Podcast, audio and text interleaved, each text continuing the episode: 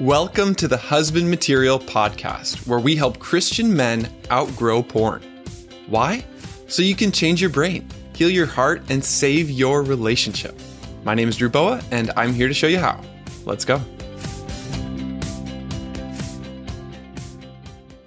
Today is a great day because I'm hanging out with my friend, fellow coach, and author, Sathya Sam. Welcome. Thanks for having me, man. Always a pleasure to be here, and uh, this is going to be fun.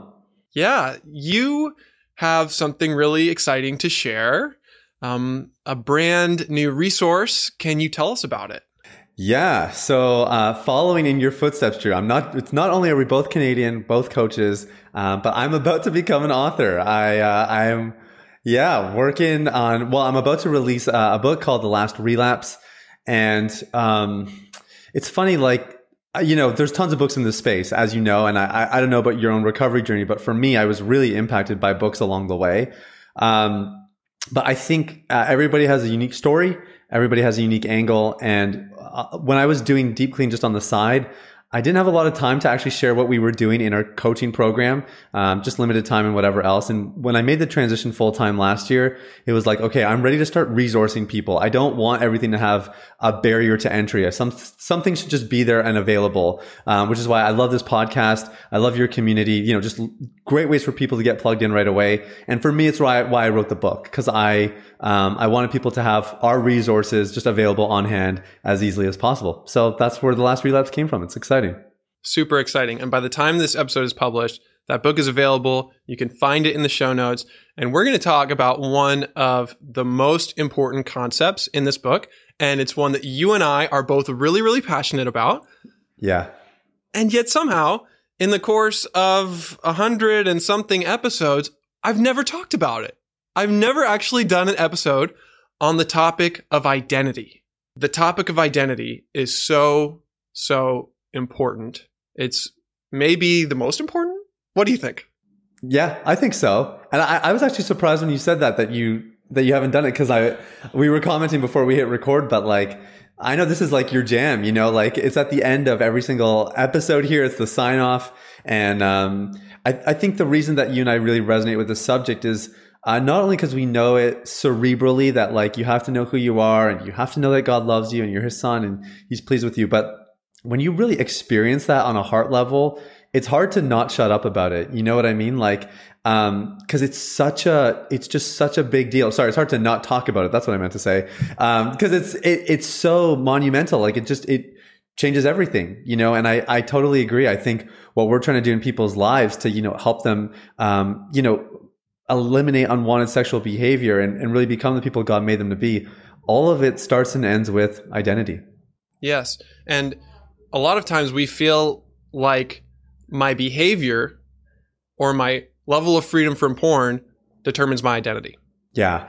When in reality, what we've experienced is the exact opposite is that really experiencing the power of my identity as God's beloved son in Jesus Christ that is what has transformed me. That is what has led to these huge breakthroughs in sexuality, in self regulation, in transforming relationships. Identity is not just like the ABCs of outgrowing porn, it's the A to Z. Yeah, right.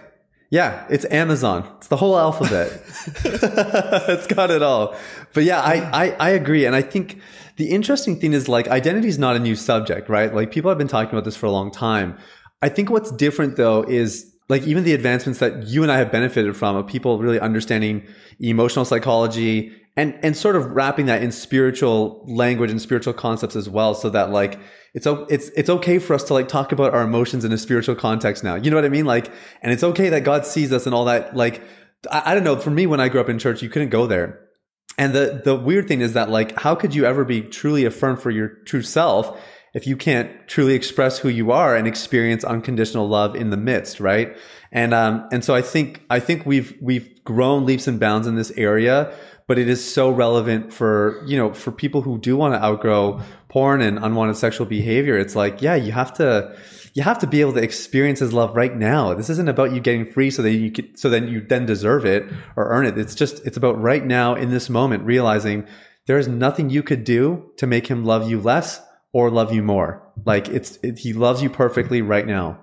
Sathya, in your book, The Last Relapse, you talk about two big questions, the two big identity questions that we all need to answer. What are those questions? So I think we all know the first question, um, or you probably heard it in some some sort of form. It's who are you? That that's really what we're addressing here when we talk about identity. And I think for guys especially, we tend to answer that question with our vocation, our accomplishments, uh, maybe even a, a, role that we play in the family or something, which is, you know, again, they're all understandable. Um, I think the, the issue when we start answering that question with titles is then our value is intrinsically connected to how well we carry out that title. So in the book, we sort of talk about what it looks like to dismantle that. So for me, it's like, well, okay, yeah, I'm a recovery coach and, and you will see that on my social media platforms and everything. That is how I present myself to the world for sure. But in my heart of hearts, I know that actually that's not really my identity. And on the days where I feel like, you know, I, can't get my clients past that wall or, um, or, you know, like I, I put out a proposal to, you know, get pitched for the book or something else and people say no my identity is separate from that. I'm not, I'm not up in arms over like, oh my gosh, what am I going to do? Um, there's a security there. So let's talk about some of those identities husband, father, single person, uh, Christian. I think even even the idea of being a Christian, like being a good Christian, can become one of those things that gives us value.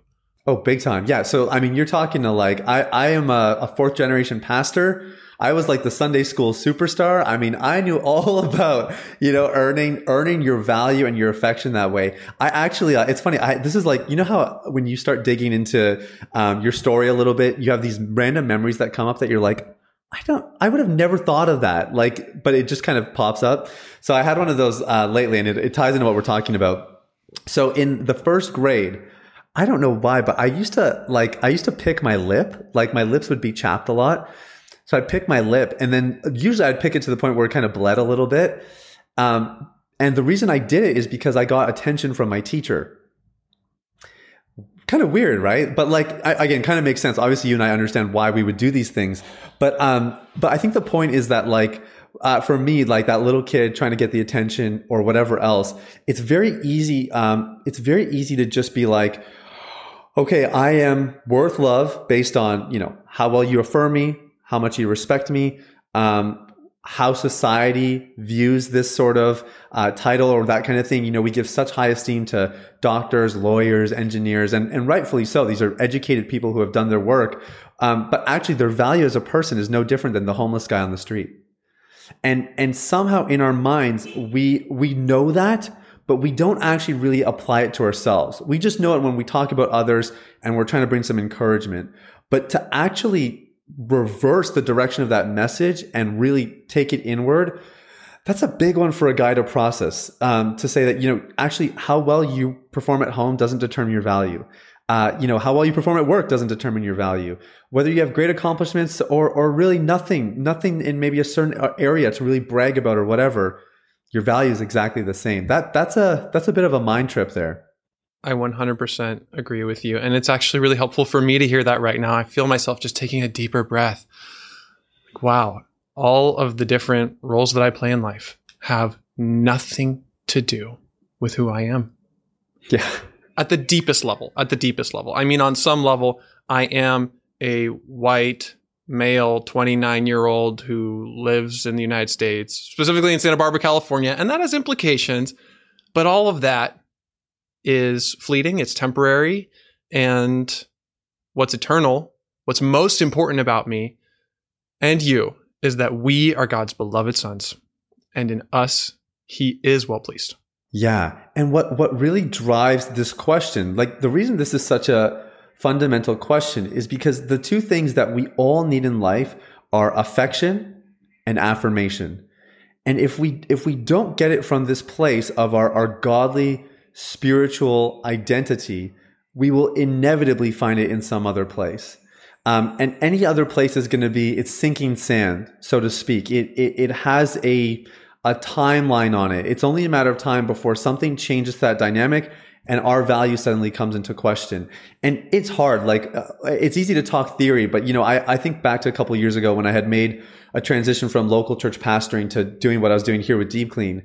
And you know, it, it was really difficult because I would step into church on Sunday mornings. Everybody knew my name. They knew who I was. They loved my preaching and my worship leading. And suddenly I'm not getting that affirmation the way I'm accustomed to. I'm not even really getting much of it at all. When I first, you know, you know what it's like when you're first starting something out. Like you have to really encourage yourself, you know, and just trying to find that place of like, okay, no, Sathya, you don't need to vie for those likes on Instagram or whatever it is you're you're loved. It's okay. Like just just stay in this moment. Just relax. You're good. Um, and and finding that place again. I think it's it's something that for me I've tried to work on really hard, and it's it's something that we we try to teach our guys as well because we know it's paramount to their long term success. Absolutely.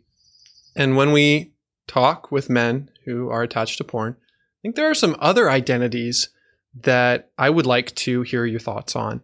Specifically, the identity of I am a porn addict. Yeah. oh man, this might be a, the whole episode right here. Um, I, I, and I think the the first interview I did with you, Drew, we talked about this, but I I really believe that your your beliefs matter so much, and in some ways, beliefs determine behavior. Uh, now, I, I don't want to again, I don't want to go too far on that and say that's all about just it's just this mental game, and we're just trying to kind of like declare the right things until they become the truth. But ultimately how you how you see yourself is really going to drive how you behave. And i think it's very dangerous to identify as i am an addict of any kind let alone a porn addict because if you believe you are an addict then would you not stay addicted by faith? If that's what you put your faith in then how how else would an addict behave than to simply stay addicted or, or to engage in some sort of compulsive behavior? So we we definitely do not use that language at all um, you you might have been addicted. Sure, that that's the behavioral element. Um, but you are not an addict. That that's not really who you are. Um, and you're not doing yourself any favors by addressing yourself with that moniker, in, in, my opinion. So that that's our stance. I don't know. What, what do you think, Drew? On the one hand, I want to affirm what is often behind that statement of I am an addict. It's often an attempt at humility, at humbling myself to say, you know what? I really do have a problem and it has gotten to the point that I need help. And for men to admit that is so courageous. It is so humble. People are breaking free from denial sometimes when they say that. And I want to absolutely bless and affirm that part of someone's journey and also acknowledge the limitations. Like that's only going to take you so far. And I think even sometimes for guys who say, yes, I am a sex addict or I am a porn addict, even your recovery or your healing can become compulsory. It's like, okay, I have to do these things because I'm an addict. And it's all based on fear and anxiety and, and trying to get a sense of control rather than true freedom and healing. Hmm. Yeah. That's a really good point. And I, I guess it, that that's sort of the essence of it, isn't it? It's like uh, what drives a lot of people, or at least is certainly in the mix, uh, when they are engaged in compulsive behavior, is control right? It's this, it's this thing of like wanting to control something. We talk about the, I don't know if you've, if you've ever heard of this before. We, we call it the shame, fear, control cycle. Um, shame drives you to this fear of being found out. And to compensate, you then control the situation. And, um, and it's true. If, if you really have any identifiers or labels or monikers that are going to reinforce you just controlling the situation. In some ways, all you're doing is preserving the shame that drove it in the first place. So for me personally, it's much more helpful to acknowledge my sexual urges and attractions and impulses and say, that's not who I am. Yeah. it's a thought, it's a feeling, it's part of me, but it's not all of me and it's not the truest thing about me. Yeah. I also want to give one more comment about another one of the answers we can often have to the question, Who are you? Uh, at least in the husband material community, people identify themselves by their attractions, usually to say, I am same sex attracted. How would you respond to that, Sathya? Ooh, that's a that's a dicey little one. Um, yeah, it's really it's kind of interesting because that, this is a, a, new phenomenon, isn't it? Like even um, if you think about sort of the surge of the LGBTQ community as well, like there's there's sort of been this affiliation with identity, who you are based on orientation, um, even based on gender, right? Which gender is like a biological kind of thing. Um, but it's interesting if you kind of look at it through a spiritual lens. The the concept of identity is it actually it has never anything to do with our physical or even our emotional attributes. So I think um, it's probably better to say I have SSA. You know, I, I have the attraction. That's there. That's a thing. We're not trying. We're not saying you should just deny it. Um, you definitely want to acknowledge it and, and, be open about it. But I think again, wearing it as an identity is just strange um, because for me, my my sexual orientation and my gender, um, they're they're components of who I am for sure, but they don't really define me. And of course, it's easy for me to say I get that when uh, when I'm sort of in the mainstream line because I am uh, a heterosexual male. Um, but nonetheless, I still think it's important we don't confuse those things and and drift so far into our orientation or our preferences that uh, we lose sight of our real spiritual identity. That was so well said. Thank you so much. Yeah. yeah. Because that was a really tough question. And I would love to hear your feedback on that in the husband material community if you are part of it. For me, my sexual attractions have been much more flexible and fluid and so it's almost like if we if we try to define ourselves by our attractions gosh like what happens when you're attracted to something weird or really strange? Um yeah. and so so what you said really applies to more than ssa it applies to any attraction. It applies to any kind of fantasy so i really appreciate that and it's very very relevant now there's also that second question the first question was who are you okay so in luke chapter 3 jesus is baptized and um, and when he is baptized, he it says in that translation that the the heavens rendered, and from it came a, a loud voice, the the voice that we always hear at the end of every single one of these episodes. It's God's God the Father saying to His Son, "You are my beloved Son; in you I am well pleased." In Luke four, Jesus is led into the wilderness, and uh, for forty days he fasts. And it says at the end of those forty days, he's tempted by the devil. So this dude's hungry. He's worn down. He's had like this iconic experience and then he is in sort of like a valley season, so to speak. And, and here the enemy is trying to capitalize and he says, Hey, like, if you are the son of God, turn these stones into bread. Which of course is, is just brilliant on the devil's part because like, of course the guy's hungry. Surely if Jesus had any vulnerabilities, it would be to exude some of his powers and make a meal and it's interesting because we sort of perceive that as like, oh yeah, Jesus was tempted to turn stone into bread. Actually, no. The, the real temptation here was for Jesus to partner with the lie that he had to prove himself. Mm-hmm. Because the enemy started by saying, if you are the son of God, when in the mountaintop moment, the father said, you are my beloved son and in, in you I am well pleased. And it is so the enemy, not, not to try to get us to do something that we shouldn't do, but to try to get us to believe that what God has spoken of, about us needs to be proven. When in reality, it is truth, time tested, doesn't need any more proof, period. It's a final sentence. And so the second, the second question here is, is who told you? Because, you know, if my mom said, Sathya, you're my beloved son, in you I am well pleased. I would really appreciate that. But it it's it's different. It's it's like your it's like my mom's gonna buy my book, but like that doesn't make me a New York Times bestselling author, you know? Like like it's nice. And of course my mom's gonna support me. But the the source of our identity statement matters tremendously. Because if we cannot trust the source, if they're not reliable, then we run the risk that they change their mind. So if my boss fires me from my job and my vocation is my identity, then I'm left with nothing. I have no sense of self worth and no sense of value.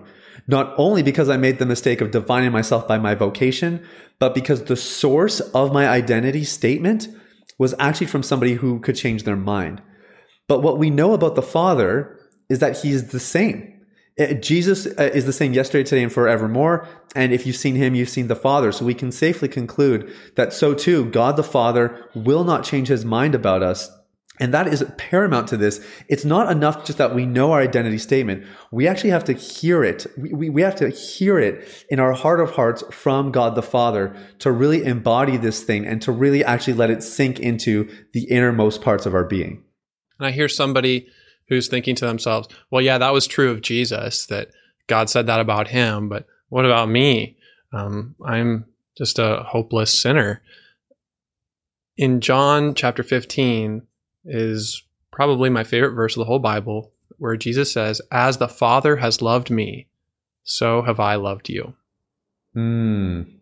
Wow. Every single truth about Jesus, every single way that the Father delights in Jesus and loves his Son from eternity past all the way to forever that's how he feels about us. That's what he says about us. Mm. It's mind boggling. It's heart melting. It's amazing. Yeah. It's it's really powerful. And I, I, I think that that's a really good point you brought up because I remember having that resistance of like, sure, that's all well and good for Jesus, but you don't you, like you don't know what I've done or you don't know who I am or you know you can kind of fill in your blank there. Uh, one one of my favorite scriptures in this conversation is Romans eight twenty nine, where it refers to Jesus. I think it's Romans eight twenty nine. It refers to Jesus as our elder brother, elder brother Jesus. So really interesting. And like again, like Jesus is is the the time like timeless Son of God. He's perfect. He's the spotless Lamb. None of that changes. But it's interesting because the work of Christ on the cross actually adopts us into this family. And and so the same way that he is a son of God, we too are sons and daughters of God. It's it's littered throughout scripture. And I, I, think it's a good thing for us to remember because it what it's actually doing for the person who maybe has that reservation or has that thing of like, that's nice for Jesus, what it's actually exposing is that you still think your value is based on what you do. Because the it, it's not it's not anything that we could have ever done for ourselves. It's the work of Christ. He's the one who afforded us this opportunity. And to me, that's the most frustrating thing in the world. I would way rather be in control of this situation, you know, and feel like I'm the one who's, who could, who could earn it and who could actually take some charge here. But, um, it's completely beyond our control. It, it, it's already done. And, and he did it for our sakes and we get to kind of walk in it and live out that truth. So yeah, it's, it's, it's a big deal. It's a huge deal. And it's actually the antidote to our sexual brokenness in a big way because every time we face sexual temptation, underneath that temptation is that same strategy that Satan used on Jesus of questioning his identity. And so, underneath the question of, am I going to give in to my sexual urges and attractions in this moment or not, is the question of, who am I and who told me. That's it. And you know, I, I think one thing that's important for your listeners to understand is this is not something that you you can't you don't just walk away from the episode and you're like perfect like i got my answers to both questions and like i'm good to go it, it's not a mental exercise although hopefully what we're talking about is is at least a starting point if nobody's really gone into this much so let's get really practical how do you build what you call a bulletproof identity okay so um, I, I think it, it is piecing together what we've talked about. But the, to me, the real value and what really changed things for me in this arena was actually experiencing God's love in this way. And so we already kind of talked about it a little bit. Uh, one of the things I'm really big on is learning to hear that still small voice of God and learning to hear it daily, like really getting that regular revelation from God. And I think that that penetrates the heart in a way that just about nothing else can. Um, but I think there's also an element of sort of working through parts of your past. And one of the things that I had really did have to work through, and I, I would say still work through to this day, is breaking out of what we call a performance mentality. And the performance mentality is, it's really what we've been discussing the whole time. It's that you are what you do. Your worth is based on how well you perform. And it's interesting, Drew, because it's it's easy to I guess maybe pinpoint this in like an athletic environment where it's like um, there, there's a lot of competition, a lot of pressure to you know reach a certain standard, and if you don't, you get cut from the team or you don't get played or whatever. That can that can really affect a guy in the way he sees himself. Um, but what we tend to do is we tend to translate these mentalities and mindsets to God. And we think that God as well only loves us. He's only pleased with us based on how well we do something or how well we don't do something. I, I had a friend, you know, I used to do tons of uh, worship music and was a, a traveling recording artist and all that stuff. And I had a friend, probably one of the best guitar players that I know personally. And I remember him after church saying, uh, one day, like, he's like, Oh, that's, that set was really difficult for me. And I was like, Oh, what's going on? And he's like, Oh man, you didn't hear, like, I hit that bum G minor in like the second song or whatever. And I was like, I was like, what? what? I was like, dude, I didn't catch it. He's like, I just know that every time I hit that bum note, like there's God who's like, oh man, like you almost gave me your best today. Like better luck next time. Or, you know, he said something like that. And I was just like, dude, what are you talking? Are you serious? Like, what are you talking about? And yet it, it was that like, it, that's what it looks like when we kind of translate our earthly experiences to our understanding and our relationship with our heavenly father. So building that bulletproof identity, a lot of it actually revolves around um, healing from some of those past experiences for sure, um, but also really learning to see God for for who He is, apart from your baggage, you know, and apart from from the junk and the lies and the things that can kind of cloud how we see Him. I love that, and I also heard you say something to the effect of we need to hear regularly, like we need some frequency because the messages of performance are coming at us daily. So we also need to have the messages of love and our identity in Christ also coming at us. Yeah, 100%. Yeah, it's one of one of the things I pray for my clients regularly is that God's voice would be the loudest in their ears. You know, it doesn't, it, the, the frequency is important for sure. Um, and I, I think the volume is really important. Like, we're dealing with so much noise, as you kind of mentioned, like just so much clutter of stimulus and voices and opinions and everything else. And um, what, what we're trying to do is ensure that it is God's voice that is really directing the way we view ourselves and as a result, the way we behave, you know, and the lifestyle that we engage in while we're here on planet Earth. What's an example of this? Can we make it into a, a, real story that can help us see what it looks like? Yeah, yeah. Okay, so I actually talked about this in the book. I had a client, um, and we call him Barry in the book. So for our purposes today, we'll call him Barry as well. Barry grew up in a home where everything had to kind of be well put together. So it, it's not um, it's not that they were like super wealthy or well to do that kind of thing, but just everything in the house had to be organized. And as a matter of fact, if he would um, cook in the kitchen, as an example, and he would put something back, but not quite exactly where it was supposed to go, his mom would always make a comment, always force him to correct it or make the correction herself. There was just this constant pressure of like, it's gotta be just right. And if it wasn't, you knew that you could experience, you know, mom's wrath, her rebuttal, her rebuke, whatever it might be.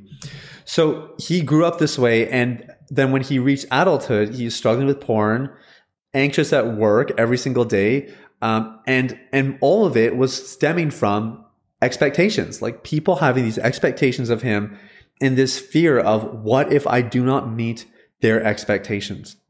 So we start to just dive into this, you know, and into the relationship with his mother and the dynamic. And what we start to realize is um, the area that had suffered the most was his walk with God. So with like he had a, a good relationship with his wife, given the circumstances, still you know a- amiable with his fr- uh, his family rather, and some pretty meaningful friendships. But with God, it was just like he's way over there, just totally disconnected. And what we found is that actually he had basically transferred all of the experiences with his mom to his relationship with God. So it was like, well, I am, he's so conscious of his shortcomings, always a danger in, in this space, especially, right? We can be so consumed with our shortcomings that he just was totally disqualified to approach God even in the slightest. And so we started just talking about this. And, and, and what I actually did was I guided him through a journaling process. Um, because in that journaling process, we actually teach you how to just hear that still small voice of God on a, you know, consistent and regular basis.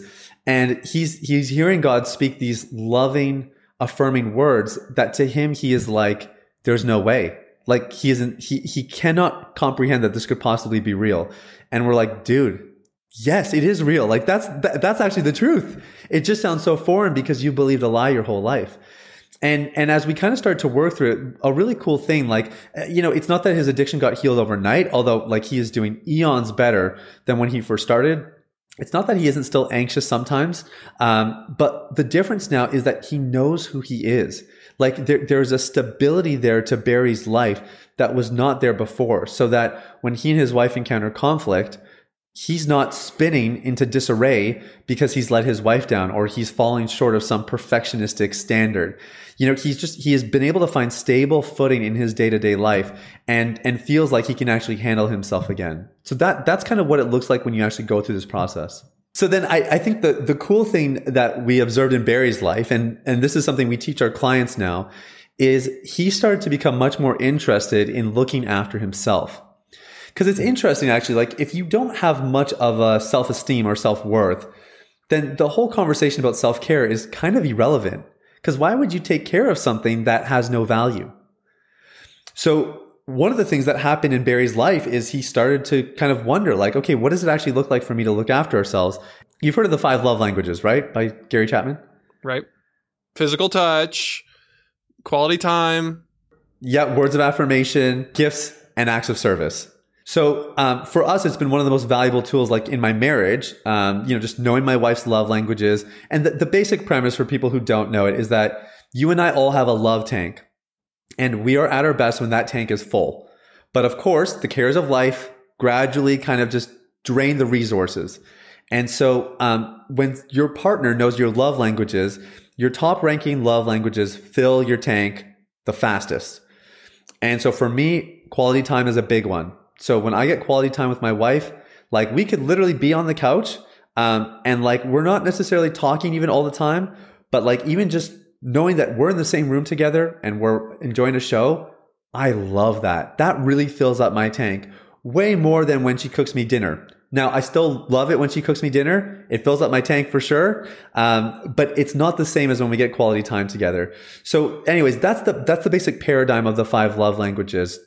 And I've, I've heard it typically used in a relationship context, marriage, dating, or whatever else it may be. And of course, parent child relationships as well. Gary Chapman has expanded his repertoire a little bit there. Um, but we've actually taken it to another level and we teach guys how to use the five love languages for self care.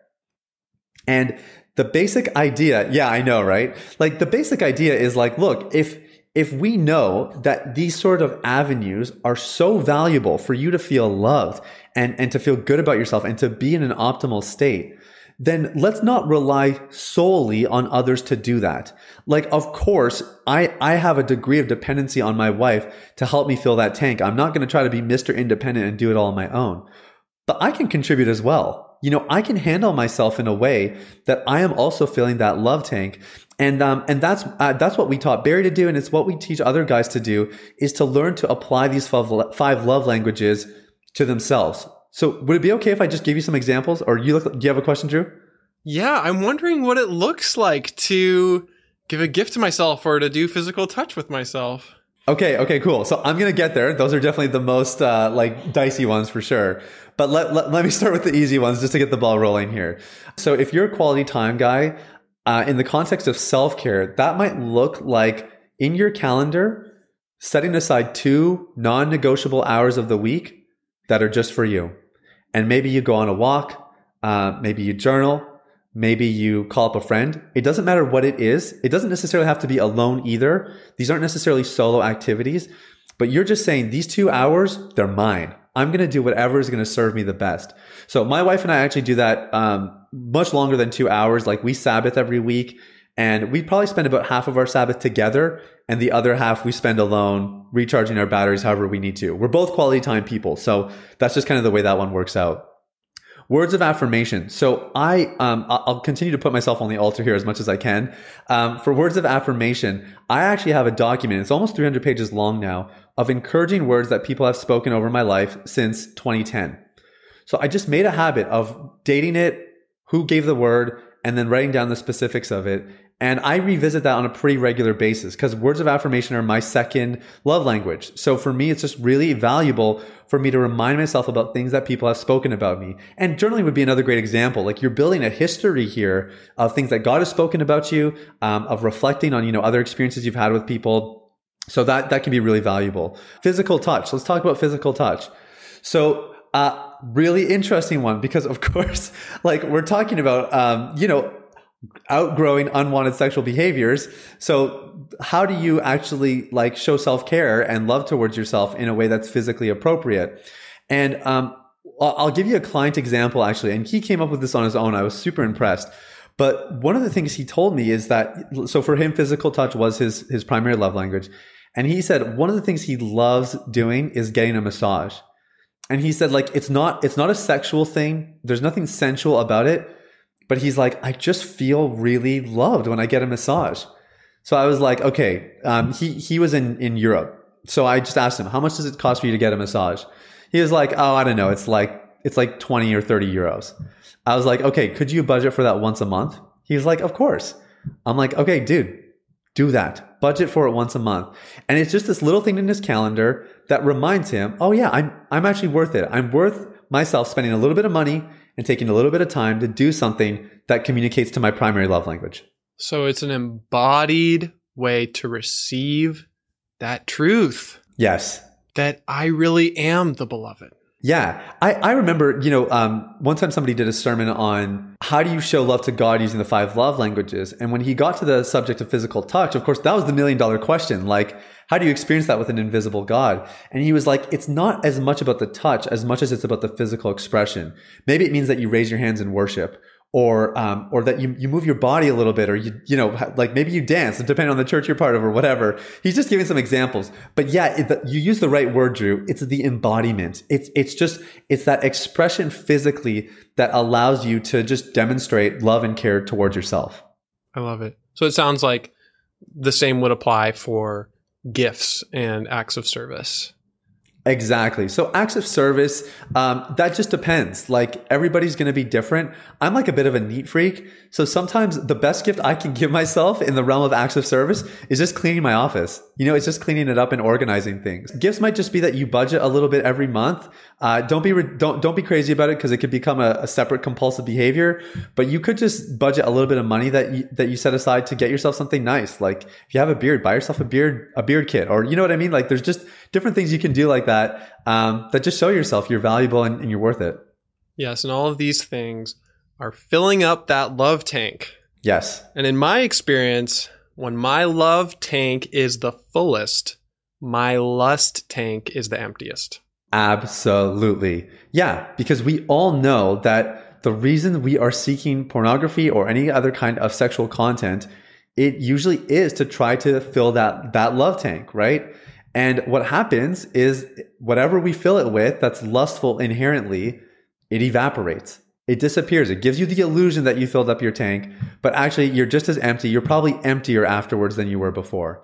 So that's ex- that's exactly it. We are at our best when the love tank is full and our ability to either re- whether it's resist a temptation or simply just become more focused on things that are more valuable and meaningful in our lives those things become just way more normal when the love tank is full and that's how you get to the point where you don't have to fight pornography all the time because you just don't need it as much yeah it's why it's why you and i don't have um, blockers on our computer still to preserve you know our six years of freedom or whatever it is it's like no there's we, we understand how to kind of put ourselves in that position where we're regularly set up for success. And that's what I mean when I say outgrowing porn. It's becoming a sexual adult who's able to meet needs in a healthy way rather than depending on porn or something else to do so. Yeah, exactly it. And really the cool thing is when we teach guys this framework, what we're actually teaching them is not, not how to apply the five love languages so they can take care of themselves. What we're teaching them is how do you take responsibility for getting your needs met in a healthy way that has no long-term or short-term repercussions. And um, and it's it's it's amazing. It's just amazing what happens when guys I think get the permission to do that and then get some really practical ways to carry it out. Oh, that's so good. I feel like we have a two-part episode here, but they go so well together because if we're trying to do this, if we're trying to find a way to to fill my love tank, but we don't have that deep sense of our identity, then we haven't started in the right place. Yes. First, it starts with answering those two questions Who am I and who told me? Allowing that to drive our decisions. Yeah, and I was just going to say, I think when you when you answer those questions um, appropriately, self care is the most natural response, right? Like when you really when you realize what God's love for you actually means and how great you really are, you know, and how amazing you are, and to think that there's nothing you could do that would ever tarnish God's perfect love for you, then the most natural response is to take care of yourself and, and to do everything that you possibly can. And it, of course, it means that you outgrow porn and unwanted sexual behavior, but it also means that you do these little things daily, weekly, and monthly that convey to yourself. They just remind you, oh yeah, I am valuable. I am worth it. And I'm not just going to say it. I'm actually going to put my money where my mouth is and act on it as well. So good. And I've also discovered that while the natural outflow of really living in my identity is self care, the other result is feeling resilient. Like I can do hard things. I can press into the discomfort and the challenges and the in betweens that are really tough in any stage of life. Like they are not too big. They're they're manageable. On the one hand, our identity gives us permission to practice self-care and it empowers us for our purpose. Exactly. And I think what you said is really important there. It also means like if uh, if in theory somebody perfectly understood God's love for them at a heart level, nothing is a threat to their security. Right? Nothing is a threat to their psychological safety.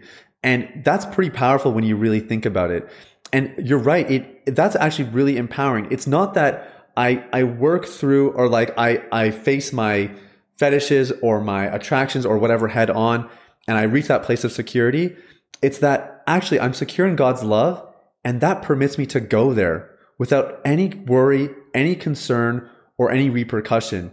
Um, like the world is your oyster, you know, it's, it's really cool. well, for you, Sathya, what is your favorite thing about your identity? Oh man, I love that question. Um, and for me, it's actually what I just touched on. It is the security, the security of self to me, there's nothing like it. And I, I think the reason for that, Drew, is because I lived in so much shame for so many years. And shame is such a rattling experience of yourself and certainly of your security within yourself. And to me, that my favorite part about just really embodying God's love for me and understanding it at a fundamental heart level, I'm still working on it for sure. But the parts that I have, uh, you know, experienced, it's just that security. It's just like you know, when my wife and I are in conflict, it's like, okay, this is going to be all right. We're going to figure it out. Um, and God's going to see us through it. You know, it's, it's that when one of my triggers does pop up, it's not like this, oh my gosh, am I going to slip? And suddenly like I'm no longer able to help people. It's just like, that's okay. Like God's got me. I know he's built me up. I know we're good to go. Um, that security within self, to me, there's, there's nothing like it. I'm just ruminating and meditating on that right now. Like, oh, that security in self. Isn't that what we long for? There are so many words in this book that you've defined for me in a really helpful way. And so I hope everybody picks up a copy. You can find a link in the show notes. It's called The Last Relapse, and it's really good. Thanks, man. I really appreciate it. And uh, and you know, my my real encouragement. Some somebody who was helping me um, kind of get the word up about my book was reminding me, um, this is actually not a book. This is hope. And you know that's why we called it the last relapse because uh, you and I know a, a, last relapse is actually possible. Um, and in fact, if you if you really dig into some of the stuff we talked about today, it's not just possible; it's probable. Uh, you can really set yourself up to to have your last relapse and to walk into a life of of lasting freedom. And I think that's that's what I really want to see. Um, I want to see your listeners experience that. So yeah, it's the last relapse, and uh, I'd love for for anybody who's interested to go grab a copy. And this week in the husband material community, Sathya is going to do a giveaway. Yeah, I, I love the husband material community. I've been part of it for a while. I haven't always been super active in it, um, although it's something I'm working on. And yeah, I, I hope my hope was just that we could be a little bit generous here, Drew, and um, and give people a chance to win a copy of the book. I think that'd be fun. So you can join the husband material community and see a recent post from Sathya to enter the giveaway. And ultimately, guys, if you take one thing away from this episode, I hope that it sinks in a little bit more deeply today and every day that you are God's beloved Son, and in you he is well pleased.